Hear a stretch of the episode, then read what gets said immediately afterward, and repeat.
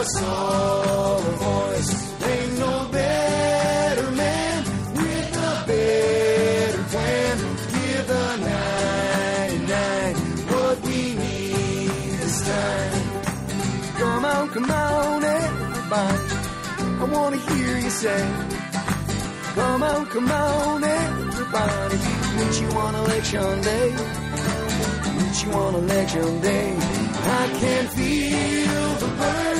You can feel it too. Take our country back from the money few. They can't trump us now. Let me tell you why. There are more of us. Want a better life.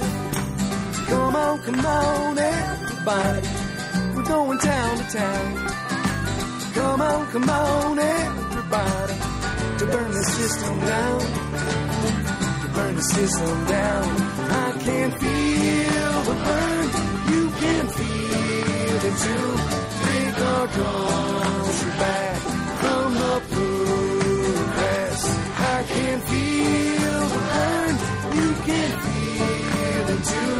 Take our country back from the cold grass. Come on, come on, everybody. I wanna hear you say. Come on, come on, everybody. Meet you on election day. Meet you on election day. I can feel the burn. You can feel it too. And that was I Can Feel the Burn by Scott B. Adams, which you can find on YouTube. At the end of the program, we'll hear I Feel the Burn by James Tuttle. Greetings and welcome back to Bernie 2016. This is an independent podcast established to follow and comment on Bernie Sanders' candidacy for President of the United States. This podcast is completely independent of any candidate, party, or PAC. If you want to reach out to me, you can send me a message at BernieUS2016 at gmail.com or you can follow me on Twitter at BernieUS2016.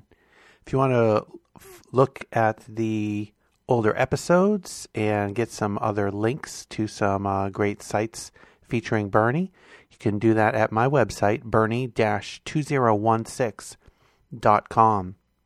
In addition to some links, you'll find a, a link there to my Flipboard magazine called Bernie for President.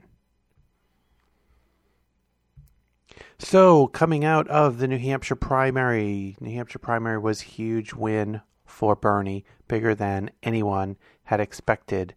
Uh, maybe other than one or two pollsters who had um, polls that were pretty close to the final results there. But most put uh, Bernie's expected win in New Hampshire at about 15%. And of course, Bernie went on to win by 22% in New Hampshire. So, coming out of that big win after a tie in Iowa, we have some uh, polls that are, are moving in Bernie's favor. This first one is from morningconsult.com by Reed Wilson. After winning New Hampshire's presidential primaries by wide margins, New York real estate magnate Donald Trump and Senator Bernie Sanders are soaring to new heights among their respective parties' voters, a new Morning Consult poll finds, signaling momentum as voters in new states prepare to weigh in. On the Democratic side, former Secretary of State Hillary Clinton wins 46% of the vote, just seven points higher than Sanders' 39%, the largest percentage the Vermont Independent has ever notched in a morning consult survey. And so that's a seven point spread by this particular poll. And going into New Hampshire nationally, Bernie was hovering in the 15, 16% on average of the uh, polls. So the national polling was hovering between uh, 15, 16% um, for the nomination for the um, president for the Democrats. But coming out of New Hampshire, some things have shifted. Sanders leads by a significant 55 to 36% margin among voters between 18 and 29 years old, while Clinton does best among those over 65 years old. Sanders leads among independents, while Clinton holds a 13 point lead among Democrats. Results that closely mirror exit polls from Iowa and New Hampshire. Tellingly, Sanders has seen a boost in the number of voters who see him favorably, especially among Democrats. More Democrats now say they see Sanders favorably, 78%, than those who say the same of Clinton, 75%. Until now, Clinton has enjoyed an edge in favorable ratings among her party's voters. Sanders is the only candidate in the field in either party who has seen favorably by a majority of voters. And so that's a, a first look at the national polling and the movement of those national polls coming out of New Hampshire. And let's take a look at the states that are up next. And the first state that's up, it's uh, coming up this Saturday, February 20th, um, is the state of Nevada. And this piece is from politicususa.com by Jason Easley. A new poll revealed that Bernie Sanders has erased Hillary Clinton's double digit lead and the race in Nevada is tied at 45 to 45. A Washington Free Beacon Target Point poll showed the candidates tied at 45% in Nevada and Hillary Clinton leading 34 to 32% among those who have definitely made up their minds. Sanders led Clinton 52 to 29%, when asked who which candidate was more honest and trustworthy. On the question of which candidate cares more about people like you, Sanders led Clinton 49 to 36 percent. Sanders also led Clinton 49 to 36 percent on the question of which candidate was more progressive. The poll also found that Hillary Clinton's paid speeches to the big banks have the potential to do her great harm. 63% of those surveyed said the speeches made it less likely that they would support her. The survey was conducted by landline and mobile phone with 1,269 likely Democratic caucus goers. So, uh, that particular poll showing things dead even in Nevada. And the polling for Nevada has been very, very slim. There have been very few polls coming out. Um, this poll was probably the first one since last December that came out, which the last December poll showed Clinton with a very, very large lead, neighborhood of 20 to 30% lead. Um, but since this poll came out, another poll came out. I believe it was a CNN poll, but not 100% sure. I don't have that one in front of me. But that one showed very, very close to the same results here. I think Clinton was ahead by one percentage point uh, maybe two percentage points in that other poll that came out about Nevada. In addition to that, uh, Nate Silver, who is talked about him last time, um, he put Bernie's chance of winning New Hampshire at 99% um, for the New Hampshire primary. And he has come out and given the chance of Bernie winning in Nevada um, a slight edge, about 51% chance that Bernie will win Nevada versus 49% chance that Hillary will win Nevada. With still a few days to go, so I expect that number to move around a little bit, but we'll see if um, that actually grows in Bernie's favor or if that drops back down. And Hillary Clinton's campaign itself has really started to downplay Nevada. Um, and in doing so has really ticked off Harry Reid, the uh, senator from Nevada, who fought very hard to get Nevada's primary or Nevada's caucus moved up early in the process, arguing very strongly that Nevada is more representative of other areas of the country other than uh, Iowa and New Hampshire, which are predominantly white um, Nevada has a significant minority population. I think in the neighborhood of 45% um, African American and Latino um, in Nevada. And Hillary's campaign said about Nevada when they were downplaying their chances of winning. Well, Nevada looks kind of like Iowa and kind of like New Hampshire. It's 80% white. And that is what really got Harry Reid uh, fuming. And Harry Reid, uh, I was going to say Harry Reid supported Hillary, but I don't think that's actually the case. I think that Harry Reid has remained neutral and not endorsed yet in the Democratic primary. So it's uh, looking good. Certainly, tons of work to do for Sanders in Nevada. But as things stand right now, a a better than fair chance that Sanders will actually win in Nevada, and that would be absolutely phenomenal for maintaining and boosting Sanders' uh, momentum if he can win by by at least five percent. And it's a caucus, so Sanders has some advantages in the caucus. Um, Hillary actually won the popular vote in that caucus, but uh, Obama ended up winning more delegates from Nevada when they ran against each other. And then shortly after, we have, uh, shortly after Nevada votes, um, about a week later actually, we go to South Carolina. South Carolina is a significant fight, significant battle. Um, it is on the Democratic side, majority um, black voters in South Carolina. So reaching reaching those voters, reaching the um, young young blacks and black women, extraordinarily critical. And there's tons of stories in the media now about how the candidates are good or bad for um, the the black population there and across the country. And uh, I won't. I don't have any of those stories on the, the dock here today, um, but may may share some of those stories in the future. But things are getting pretty heated and and kind of on the ugly side, and not always, and actually probably much less so directly from the candidates um, the candidates' campaigns themselves. Bernie Sanders' campaign definitely is, at best, working on the margins of uh, focusing on Clinton's um, shortcomings. And Hillary's campaign uh, proper is is somewhat similar, although Bill and Chelsea seem to be out there making some more significant digs at Bernie. Uh, Bill Clinton in Florida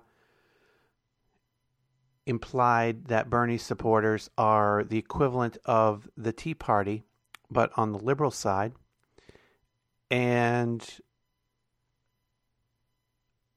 Chelsea Clinton, um, what did Chelsea say? Chelsea said, We're not nominating a king.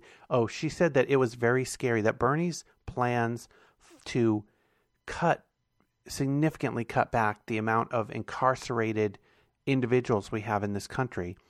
Um, Chelsea was quoted as saying that that was scary. So on to South Carolina, and this one is MSNBC by Joy-Ann Even before Senator Bernie Sanders began surging in early state and national polls, the Hillary Clinton campaign viewed South Carolina as her firewall, mainly due to her much higher standing and name recognition with black voters. But there are signs that the Clinton team may be falling behind the Sanders campaign, both in terms of organizing on the ground and exciting black voters. Even as former Secretary Clinton maintains a large lead in the polls, in the pro- prognosticators like 538.com, and that's actually the website that Nate Silver uh, is a part of. Um, prognosticators like 538.com give her overwhelming odds of winning the state's primary in two weeks. And I'm not sure if this particular article actually has some specific numbers in it, but uh, a poll that I saw today had Hillary ahead by about 19 percentage points over Bernie. Uh, as of last week, the Clinton campaign had only two campaign offices in South Carolina, one in Charleston and another one in the capital, Columbia, with just 14 full time staffers, including State Director Clay Middleton. The campaign also has nine, quote, get out the vote sites, smaller scale sites devoted to turnout across the state. Sanders' campaign, meanwhile, had 240 staffers on the ground as of last week, 80% of them African American, spread across 10 offices statewide. Quote, That's real infrastructure, said one veteran South Carolina political consultant on who, who was involved in the 2008 effort to elect Barack Obama and who spoke on background. Quote, Trump lost Iowa because his campaign didn't have infrastructure and Ted Cruz did. That's what gets people to the polls. And Hillary is the very person who should know about infrastructure because that's how she lost to Obama in 2008 in the first place. And in South Carolina, Hillary also had a very strong lead over Obama, um, even going into the Iowa caucuses. But coming out of the Iowa caucuses and the New Hampshire primary, there was a significant shift and the the um, black voters in South Carolina who had been polling to be strongly supporting Clinton in 2008 shifted and moved their support over to Obama. The Sanders campaign is using both traditional and innovative strategies to reach voters, including, quote, Bernie Bingo for seniors who get a ride to the polls after enjoying the board game with the youthful canvassers. Voters in South Carolina have been able to vote early, absentee, or in person since January 1. And the Sanders campaign is taking full advantage before the end of early voting for Democrats on February 26. Primary voting days for Republicans and Democrats are February 20 and 27, respectively. Yeah, the, these uh, both South Carolina and Nevada the Republicans and the Democrats are not aligned on those dates. So uh, the Democrats go to Nevada first, while the Republicans go to South Carolina, and then they kind of flip. And then coming out of South Carolina, heading towards March 1st, there are 12 states that hold primaries on March 1st. And I have information on a couple of those that are going uh, Bernie Sanders' way in the current polls. And this story is from masslive.com.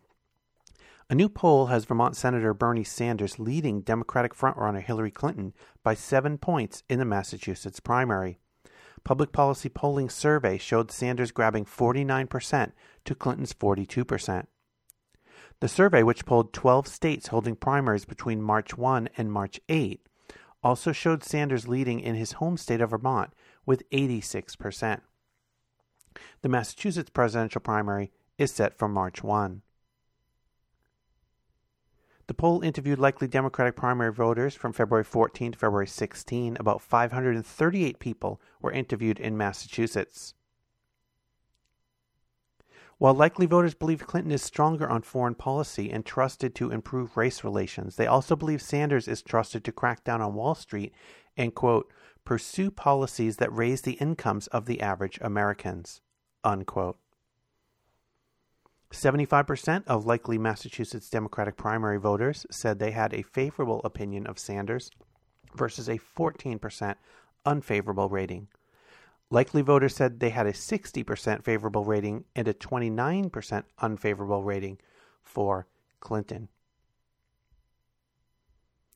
So Sanders showing some strength in Massachusetts. And in 2008, Hillary Clinton beat Barack Obama in Massachusetts.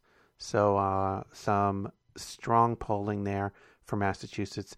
And of course, in his home state of Vermont, where Bernie Sanders is actually the most popular senator as rated by each state's um, each state's citizens or residents. He is the most popular senator in the United States.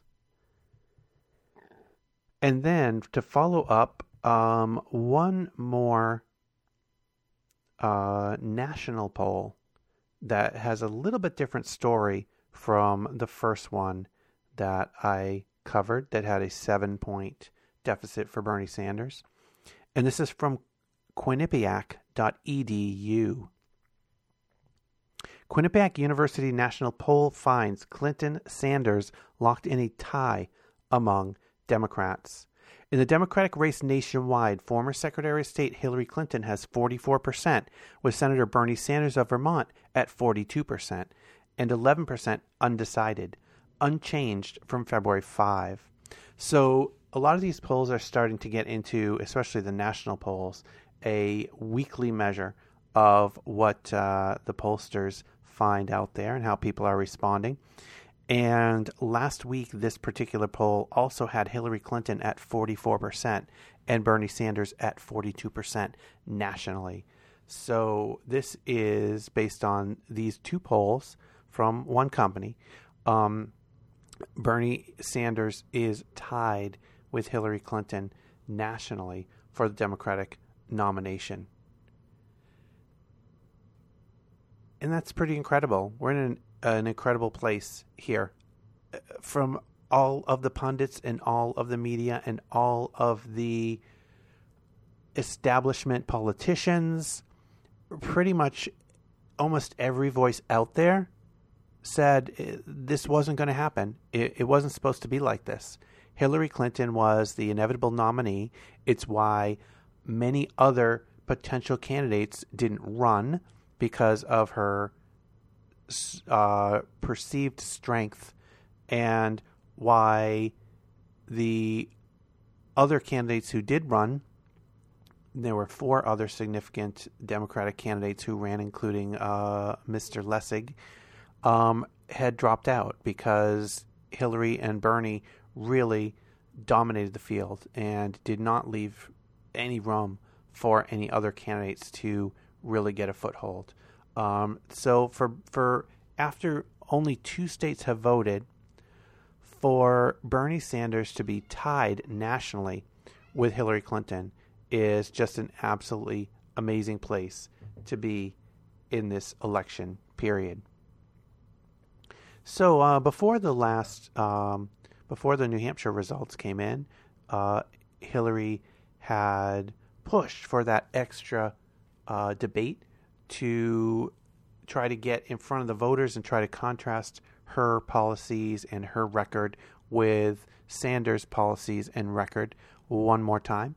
And the next few stories, or a few of the next stories, um, are related to some of the, the things that came up in that debate.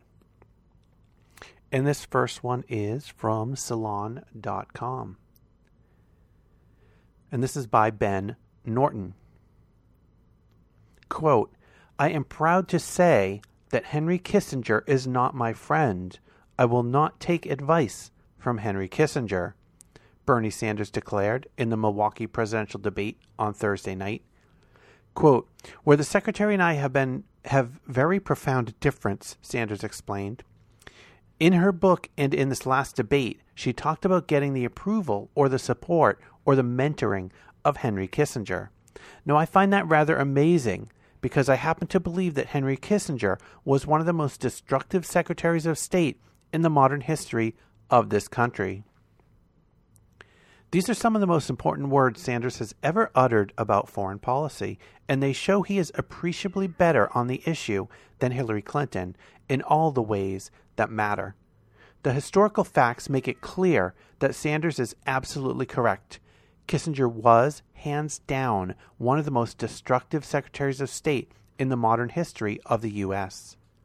In the previous Democratic presidential debate on February 4, Clinton bragged that she's supported by the destructive former Secretary of State. Quote, I was very flattered when Henry Kissinger said I ran the State Department better than anybody had run it in a long time, she said. Salon detailed at the time how Kissinger is an accused war criminal who oversaw policies that led to the deaths of millions of people. Kissinger met with Nazis who wanted to help who wanted help overthrowing West Germany's left-leaning government. Said, quote, "We will be friends with the Khmer Rouge, who he admitted, quote, are murderous thugs, but we won't let that stand in the way." He supported far right Latin American dictatorships in their campaign of systematic state terrorism against left wing movements. He oversaw the violent coup that toppled Chile's democratically elected socialist government and installed a far right dictator who killed, tortured, and disappeared countless people. He promoted a madman strategy in the U.S. war in Vietnam, in which approximately 3 million Vietnamese were killed and more. And uh, one thing that Sanders brought up himself in that debate was Henry Kissinger and how he um, bombed Cambodia and really set the stage for the Khmer Rouge to take power there, which was absolutely devastating genocide um, in uh, Cambodia under the Khmer Rouge. It is hard to overstate the severity of the crimes overseen by Kissinger, who infamously boasted, quote, The illegal we do immediately, the unconstitutional takes a little longer. New York University historian Greg Grandin, one of the leading specialists on Kissinger, has written that, quote, Kissinger's policies resulted in at least 4,124,000 civilian deaths, probably many times that number of wounded and refugees. And that doesn't include Kissinger's victims in Vietnam, a war that he and Nixon helped prolong for five years when they sabotaged 1968 peace talks. Laos or Argentina, Uruguay, the Middle East, and the Persian Gulf at the hands of Kissinger's partners such as the Shah and the Saudis. Grandin spelled out in Salon in detail Kissinger's involvement in genocides and atrocities in Cambodia, Angola, Mozambique, Rhodesia, South Africa, East Pakistan, Cambodia. Oh, look, they listed Cambodia twice. East Timor, Guatemala, and more. Regardless of Cambodia showing up twice, the list is extremely long. In his landmark book on the former Secretary of State Kissinger's Shadow, Grandin reveals how Kissinger ramped up violent U.S. militarism, pouring gasoline on the fire of the Cold War. Quote, and yet Clinton continues to call his name, hoping his light bathes her in wisdom, the historian says. Clinton does much more than just continue to call his name, however. Salon has exposed how emails released from Clinton's time as Secretary of State for the Obama administration revealed close ties to Kissinger. One of the emails suggests that Clinton saw Kissinger as her role model. Another is an intimate handwritten message in which Kissinger tells Clinton, quote, I greatly admire the skill and aplomb with which you conduct our foreign policy.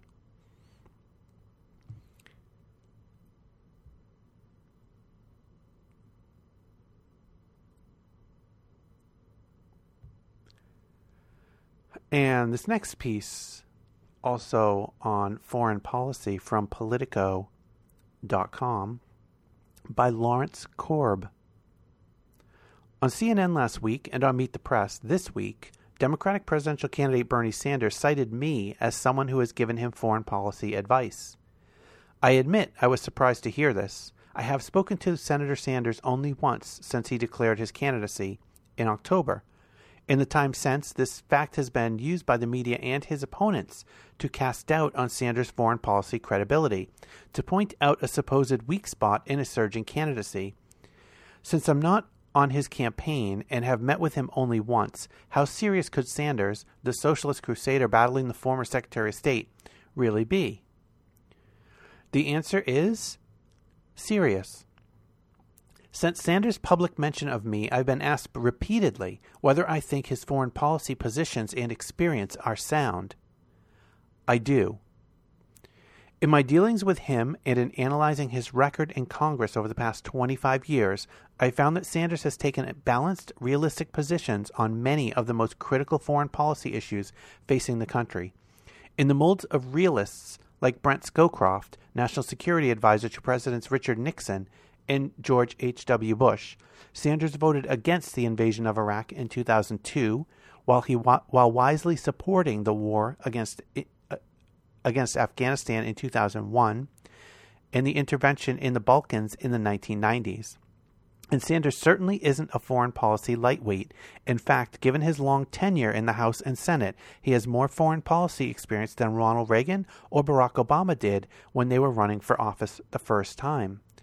And I would add to that, and he pro- and he has more foreign policy experience than Hillary Clinton had when she became the Secretary of State. What would a President Sanders foreign policy look like?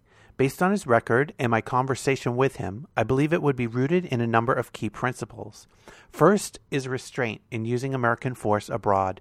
As he has stated, and as is demonstrated by his vote against the Iraq War and the first Gulf War, Sanders believes military action should be the last, not first option, and that when taken, such action should be multilateral. I also believe, based on our conversation, that he would follow the Weinberger Doctrine, also known as the Powell Doctrine. When the United States uses military force abroad, our objectives should be clear. We should be prepared to use all the force necessary to achieve those objectives, and we should know when they have been achieved. Sanders has demonstrated these principles in Congress. Before the 2016 campaign, I briefed him once in 2006 when we discussed a foreign policy paper I had co authored about how the United States could begin a strategic, phased withdrawal from Iraq. Unlike many of his Democratic colleagues who characterized our plan as cut and run, Sanders supported it. He recognized that Iraq was not the most critical front in the war against terror, that America's involvement there was creating more terrorists in the region and around the globe than we were capturing or killing, and that the Iraq War was diverting attention and resources from the necessary war in Afghanistan. Sanders' military restraint extends to spending, too. Since coming to Congress, he has argued forcefully and repeatedly for eliminating waste, fraud, and abuse in the Pentagon so that we can reduce defense spending. There is no need for the United States to spend more than the next seven top spending countries in the world combined, several of which are our allies, and more in real dollars than we spent annually on average during the Cold War. As President Obama has pointed out, while America has the many challenges in the world, we are not in the midst of World War III. And this story goes on um, with a, a, lot more uh, information on Sanders' foreign policy and based on the discussions that uh, Mr. Korb had with Bernie Sanders and on Bernie Sanders' record. Um, so it is a very good piece to take a look at. It is from Politico.com.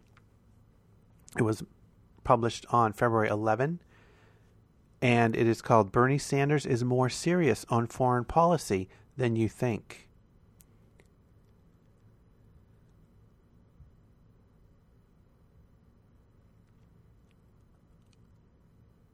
And another thing that's come up um, in the debates and after the debates are money in politics. It's one of Bernie Sanders' major um, platform planks, something that he's running on very strongly. He puts as one of his top priorities is trying to fight and trying to get that um, enormous amounts of money, largely from millionaires and billionaires out of the system. And this piece is from truthout.org by Dean Baker. Vermont Senator Bernie Sanders has made the corrupting role of money in politics a centerpiece of his campaign. He has argued that because campaign contributions by the rich pay for political campaigns, they are able to control the political process. This gives us a political system that is very effective at serving Wall Street and the insurance and pharmaceutical industries. It is much less effective at serving the needs of ordinary people. This has created an interesting dynamic in the race for the Democratic nomination. Secretary Hillary Clinton has flipped Sanders' claim around and challenged him to show where she has reversed a position to serve the moneyed interests. This might be a useful campaign tactic, but it misrepresents the way in which money affects campaigns.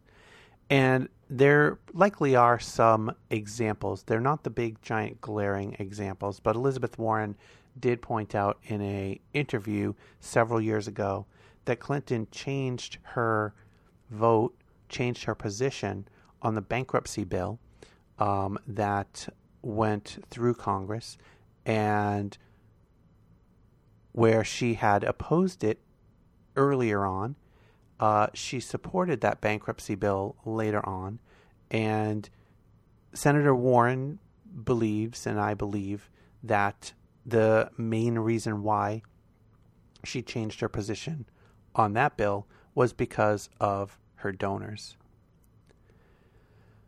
And back to the story. Undoubtedly, there are cases where an individual or industry group promises a large campaign contribution in exchange for a politician's support on a particular issue. But this is almost certainly rare. More typically, the support of politicians for moneyed interests is part of a much longer process. It is not just that the politician wants, wants to act to curry the favor of the rich and powerful. More typically, they identify with the interests of the rich and powerful, so they don't even see themselves as compromising a principle. Trade policy provides an excellent example. During the last quarter century, the leadership of both political parties has consistently pushed trade deals that have worked against the interests of a large percentage of U.S. workers. This was not an accidental outcome from these deals, it was by design.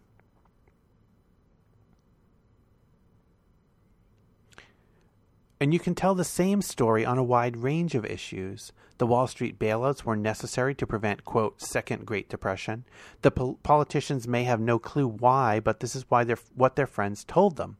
The Fed has to raise interest rates, even though that means fewer people will have jobs, because there is some risk of inflation. The list can be extended at considerable length. The people who might challenge these views, who can point to evidence showing that these views are wrong, rarely get a chance to push their arguments into the political debate because they are not backed by the millionaires and billionaires. These are people who are ignored or are mocked by media outlets like the Washington Post. This is how the wealthy control the political process. The system makes it extremely difficult for those who challenge the policies that serve their interests to ever be heard. That is why it is inspiring to see a candidate like Senator Sanders get enough money and support to be a serious contender for the Democratic nomination, even without big money contributions. When we actually see money being handled over to, handed over to politicians from the wealthy, whether in the form of large speaking fees or a high paying job, it is probably best to think of it as analogous to a Valentine's present. No one loves their spouse or significant other because of a generous Valentine gift. Rather, it is a symbol of ongoing affection.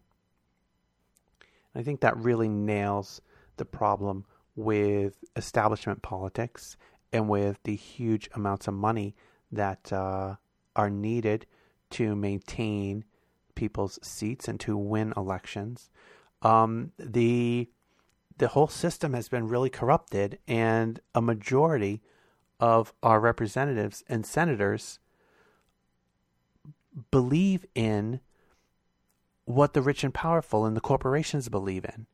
It's a very small minority that can fight that or that don't get don't succumb to the trap of big money and Washington parties and insider insider you know activities in in in Washington that uh, feed each other. And when you identify so closely to the rich and the wealthy and the corporations, you can easily say, "I'm standing up for what I believe in," because what you believe in is what the corporations and the millionaires believe in. And I think that's a a major problem. It gets it gets back to the point that I, I read in a in an article. I think I read that one previously in an, in an earlier episode, where Clinton talks um, in some strong language along along the same road and the same path that Bernie talks, but she couches that and you can hear her and i think that it was it was most loud and clear on breaking up the big banks when Bernie said absolutely in his first hundred days he will have a plan and he will he will break up the big banks. Um, and when Hillary talks about breaking up the big banks, she says, absolutely, I'm going to break up the big banks. If we look at the big banks and if we determine that they're a major risk to our economy, then I'll break them up. And those ifs are huge and telling about where her where her beliefs lie. She can easily say, if these people are doing bad things, I'm going to take care of it. But what if she never believes that these people are doing bad things? Then then she didn't lie. She uh, she told the truth. It was just couched in a way that made it ineffective. It made it, it no matter what she what action she takes after that kind of a statement, you know, um, most people can't really pin her down and say she she lied and she said she was going to do one thing and she did something else because she's couching that in that language of if we determine that this is the case, then we'll take care of it in some way. And that's the big banks are not the only issue that uh, that she talks about in that type of language. One of the major pieces of legislation, and there were at least a few, if not several, that came out of the Bill Clinton White House and presidency, um, was the crime bill of 1994. This was the tough on crime bill. Three strikes, you're out. Anybody who's as old as I am uh, remembers some of that debate and it was a, a time in the in the Clinton presidency where tough on crime was super popular, and and Bill Clinton and Hillary Clinton are not progressives. They've never been. Well, I won't say they've never been progressives. There may have been a time in Bill Clinton's youth in which he really believed in some progressive ideals. But when Bill Clinton started to uh, make moves toward running for office and getting elected in Arkansas and beyond, um, he he put he's le- he left those behind. Bill Clinton governed governed as a centrist and made tons of deals with the Republicans to pass horrible bills. The crime bill of 1994 was just one. The welfare reform that Clinton passed was another. These are bills that were very harsh and really bad, particularly for minority communities. And there were others as well. Don't don't ask, don't tell.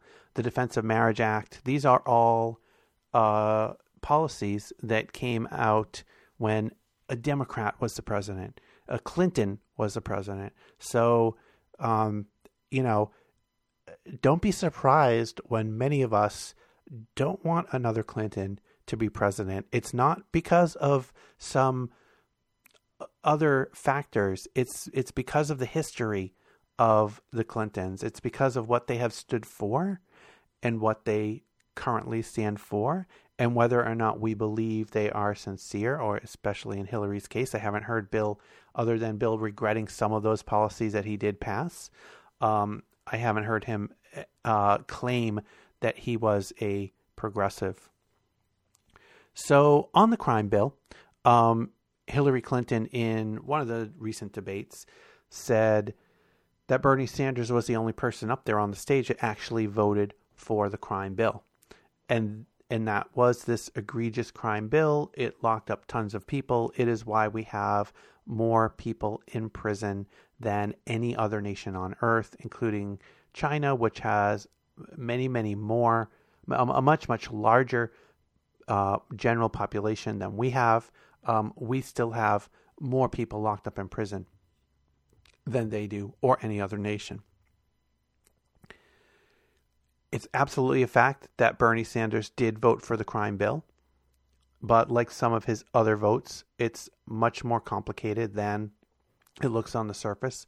And voting is in general. When Hillary Clinton talks about she's a progressive that will get things done, she means that she will make deals and she will make compromises and she will move legislation forward. And that is how the Congress works. And Bernie Sanders, as a member of that Congress for a long time, um, works uh, within that framework. He makes deals, he compromises, he sometimes votes for legislation that look look bad or legislation that he doesn't fully agree with because some parts of it he he does agree with And on the flip side, as um, a a bit of legislation or piece of legislation on immigration that Ted Kennedy put forth. Bernie Sanders voted against that, not because he opposed everything in that bill, but because there were pieces of that bill that he strongly opposed and that others did as well. In, in particular, I think it's called the H 1B visas, the guest worker visas that um, we're going we're going to get uh, expanded significantly under that bill that he very strongly disagreed with. So that is the uh, reality of making legislation that uh, Clinton often states that that um, Sanders doesn't understand when Sanders fully understands it. She she on one hand says he doesn't understand his bill his his ideas won't get past this Congress because you have to compromise and you have to work with other people. He fully understands that. It's why he voted in certain ways in the past that Hillary is also uh, also attacking. And I'm not saying that his his votes were right, um, but that his votes were much more complex than is seen at face value. And I certainly wouldn't defend his his votes. He voted the way he voted. He, only he can h- explain and defend why he voted the way he voted. And on the crime bill in particular, uh, I found two clips on YouTube with Sanders giving speeches. One on the crime bill at large and and the need for the legislation and the failures of uh, the Congress to really attack the root of the problem, um, and a second one on a on a element of that crime bill called the Violence Against Women Act, which was, I believe, an amendment may have been in the crime bill from the start, but was something that Sanders supported a great deal. And uh, here is Sanders talking about the crime bill and crime in general in the early 90s? Uh, thank you. Uh, Mr. Chairman, let me begin with a profound remark. Two plus two equals four. In other words, there is a logical and rational process called cause and effect. In terms of Newtonian physics, that means that every action causes an equal and opposite reaction. In other words, fellow members of the House, there are reasons why things happen, as controversial as that statement may be. A farmer neglects to tend and care for his fields, it is likely that that crop will fail.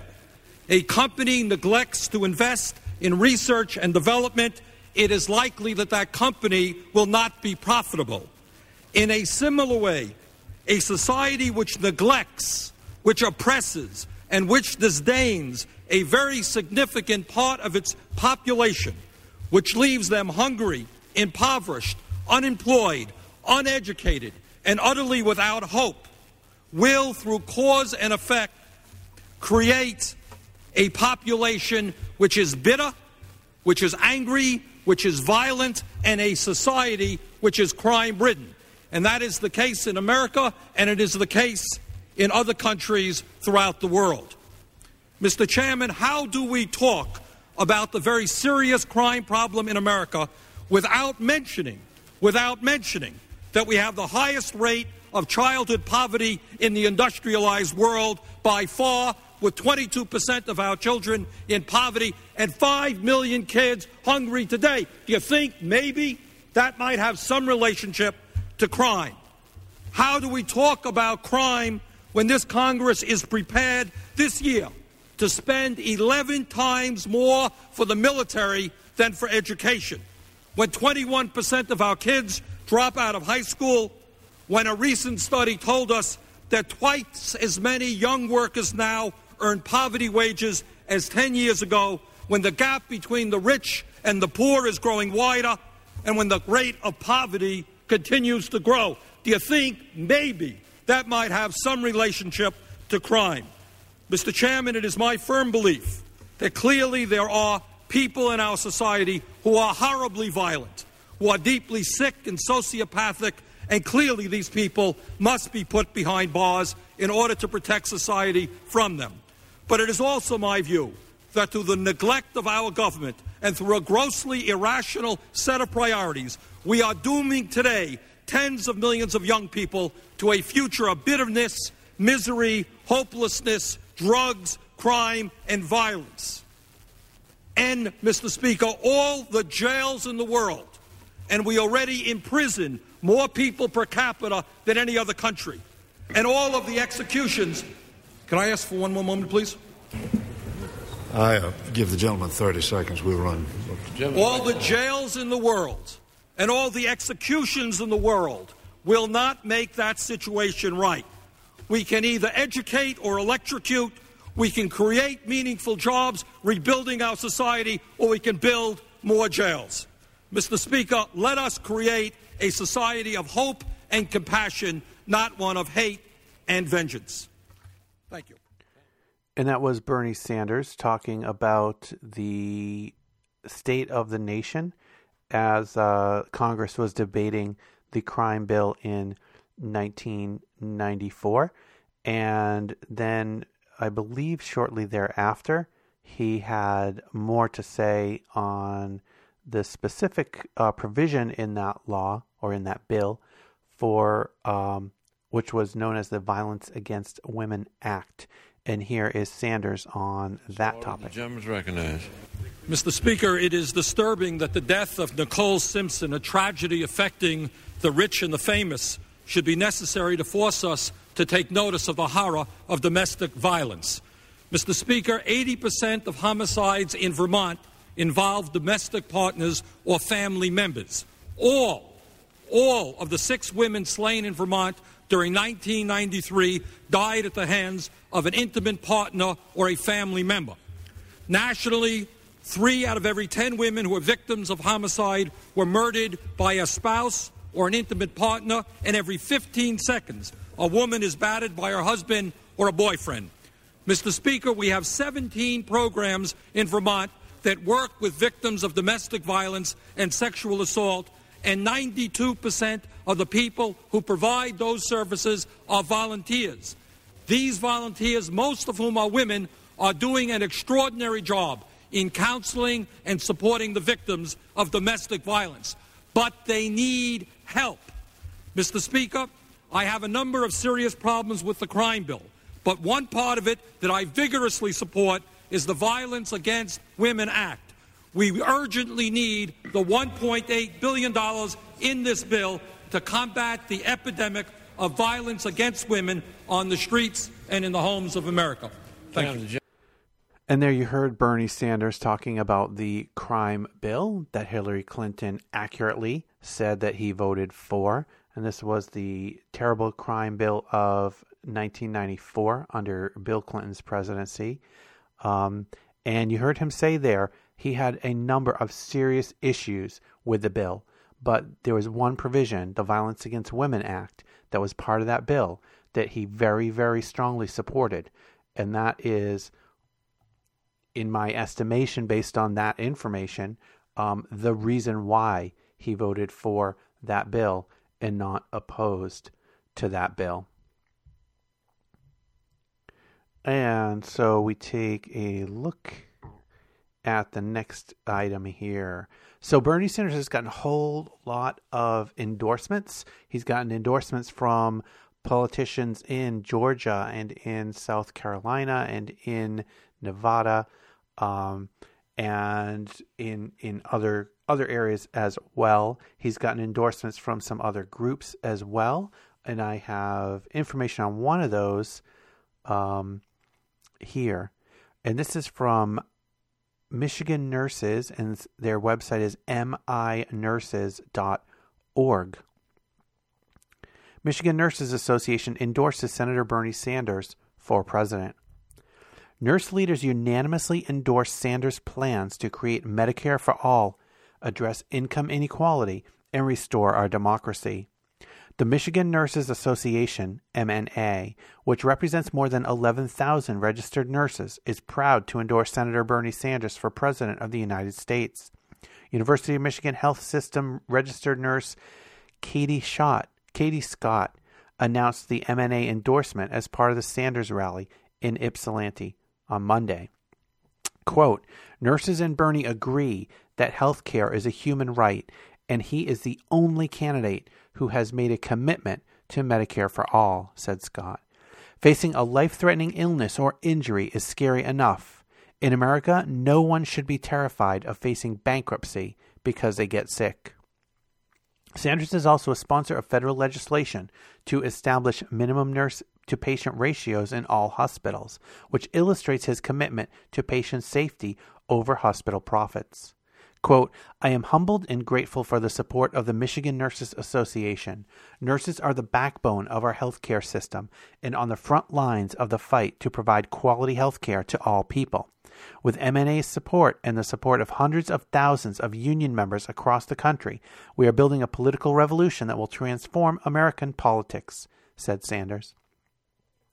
Quote, Our nurse leaders unanimously and enthusiastically voted to endorse Sanders because he shares our values across the across a broad spectrum of issues, said MNA President and RN John Armalagos.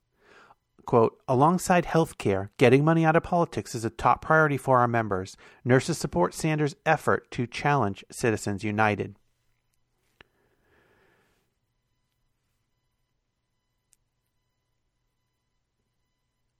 MNA is not making a financial contribution to the Sanders campaign, nor has Sanders asked for a financial contribution. Instead, MNA will be sharing opportunities for members to volunteer to help advance the campaign and keep Sanders' values at the forefront of America's conversation about the future of our country. And so that was Michigan Nurses Association endorsing Bernie Sanders. And Michigan is a real key, I believe, to Bernie Sanders' path to the nomination.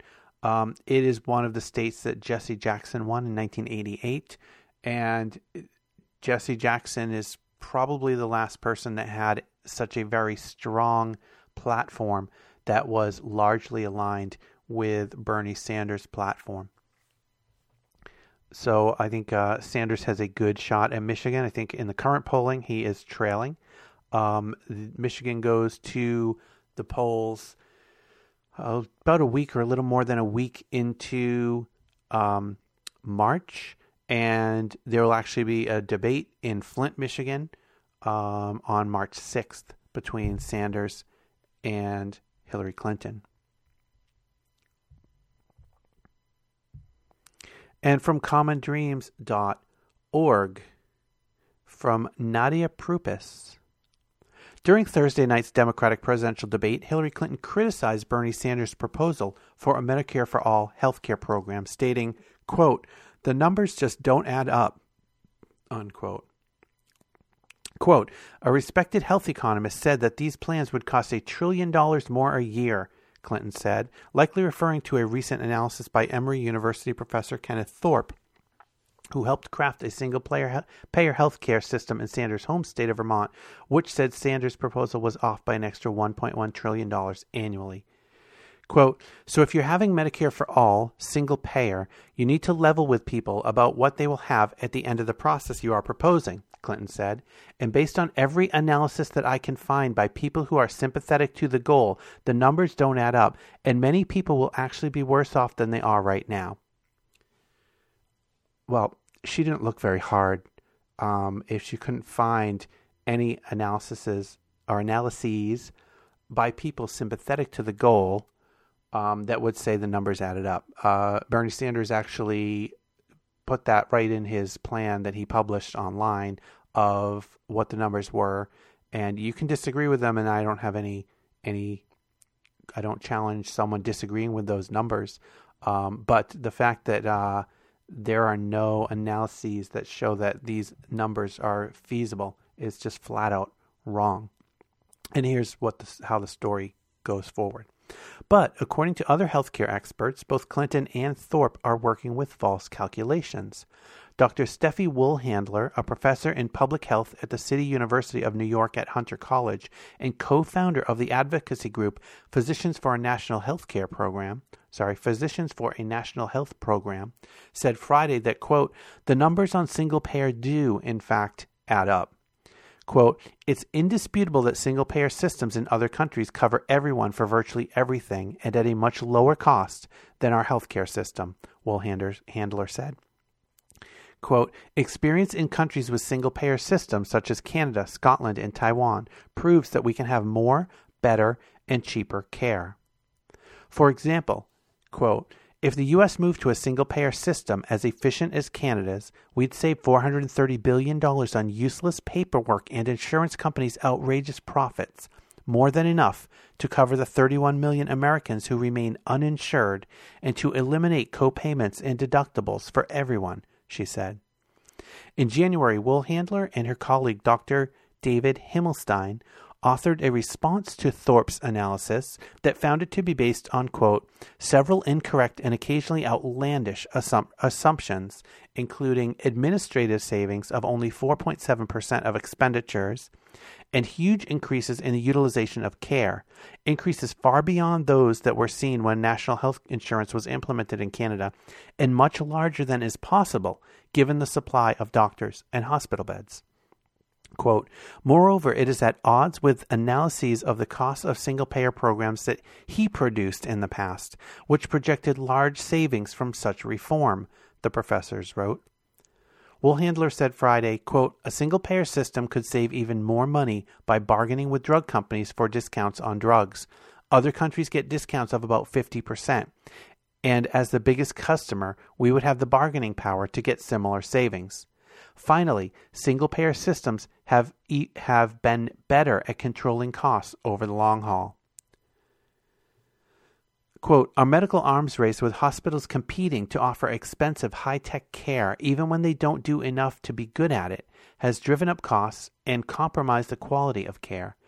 In contrast, single payer nations have used thoughtful health planning to invest in expensive high tech care where it's needed, not just where it's redundant but profitable, she said. Every major country on earth, whether it's the UK, whether it's France, whether it's Canada, has managed to provide health care to all people as a right, and they are spending significantly less per capita on health care than we are.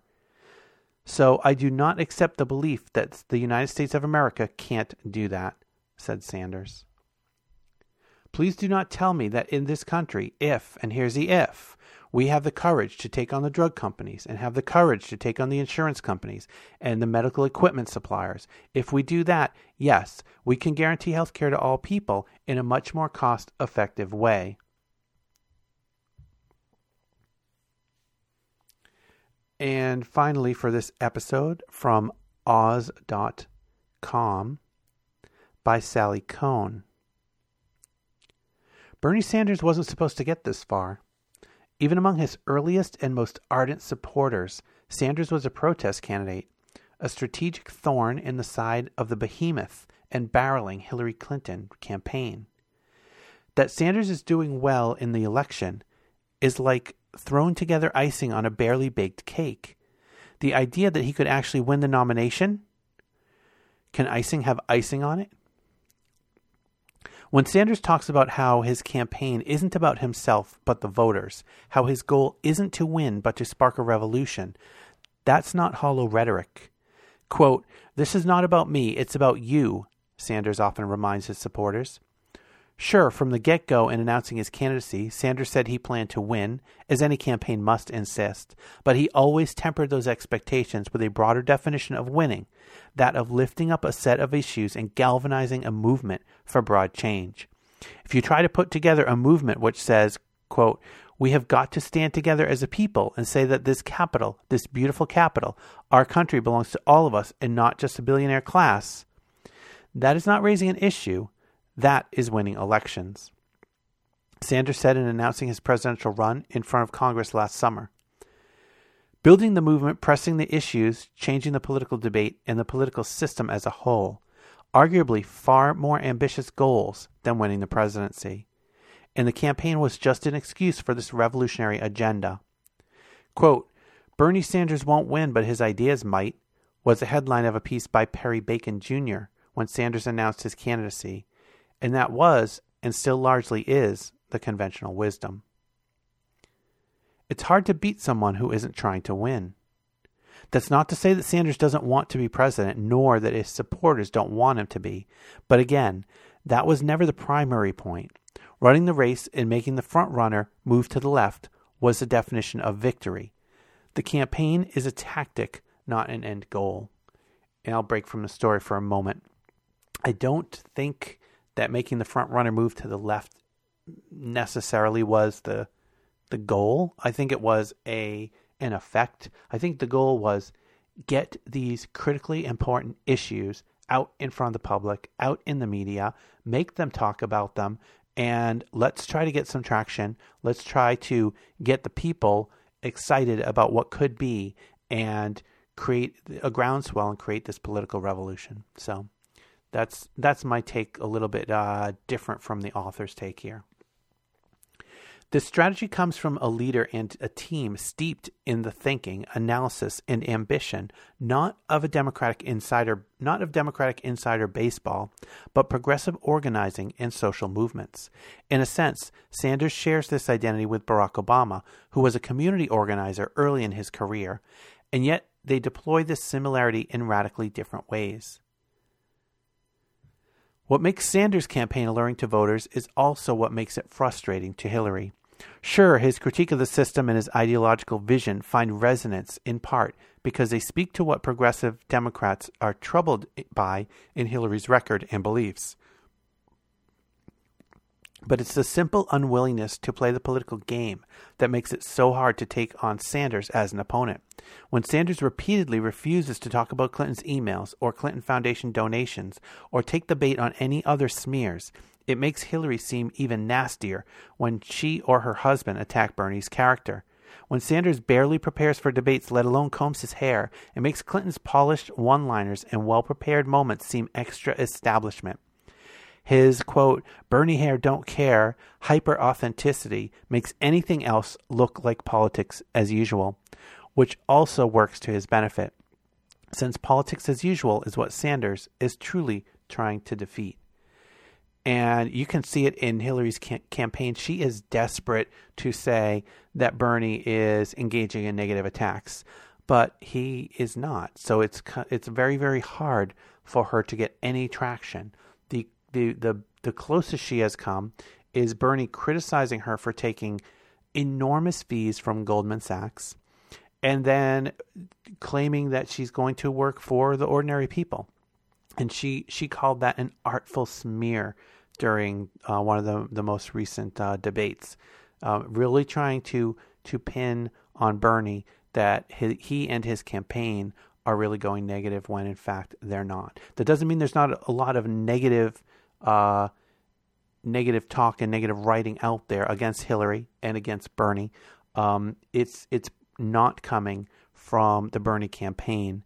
Um, sometimes the the campaign, not Bernie himself, but sometimes uh, his campaign does walk up to the edge of that line, and some claim, some certainly could claim they cross it. I don't believe that they have, um, but many of Bernie's supporters um, have attacked Hillary Clinton in in a lot of different ways, just as many of Hillary's supporters attack Bernie, and the media as well. And of course, the right wing media has been attacking Hillary Clinton since Bill Clinton won the White House, probably before, probably since Bill Clinton was running for the White House. Uh, that will not end. Um, it's it's the the blood that feeds that feeding frenzy on the right wing extreme. Uh, I hesitate to even call them media but the on the right wing, wing extreme side of the political spectrum.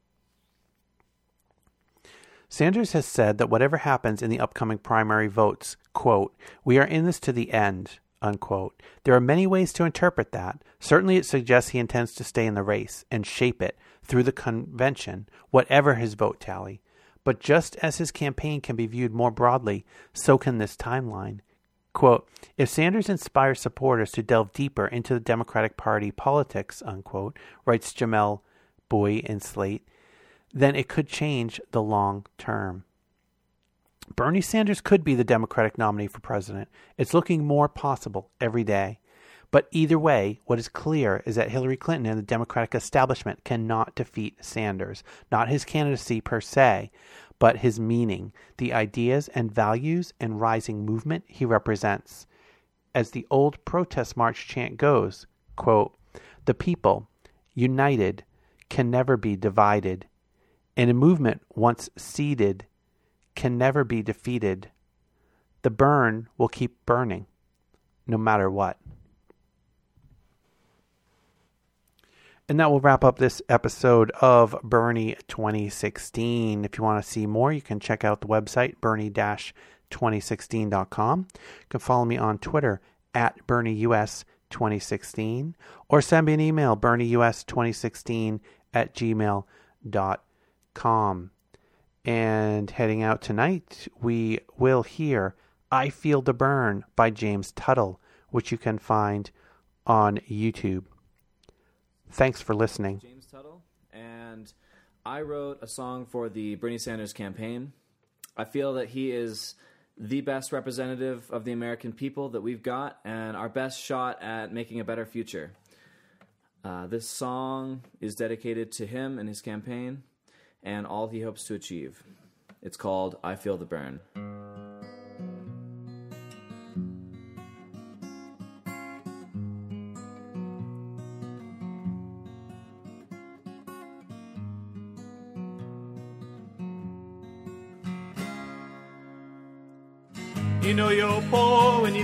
Out your front door by the politician with papers in his hands.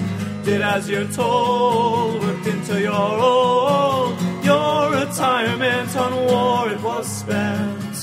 Now the kids they are shackled with debt. Went to school now there's only regret.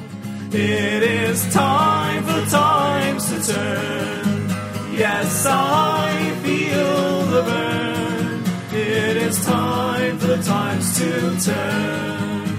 Yes, I feel the burn. Burn, baby, burn. Burn, baby, burn.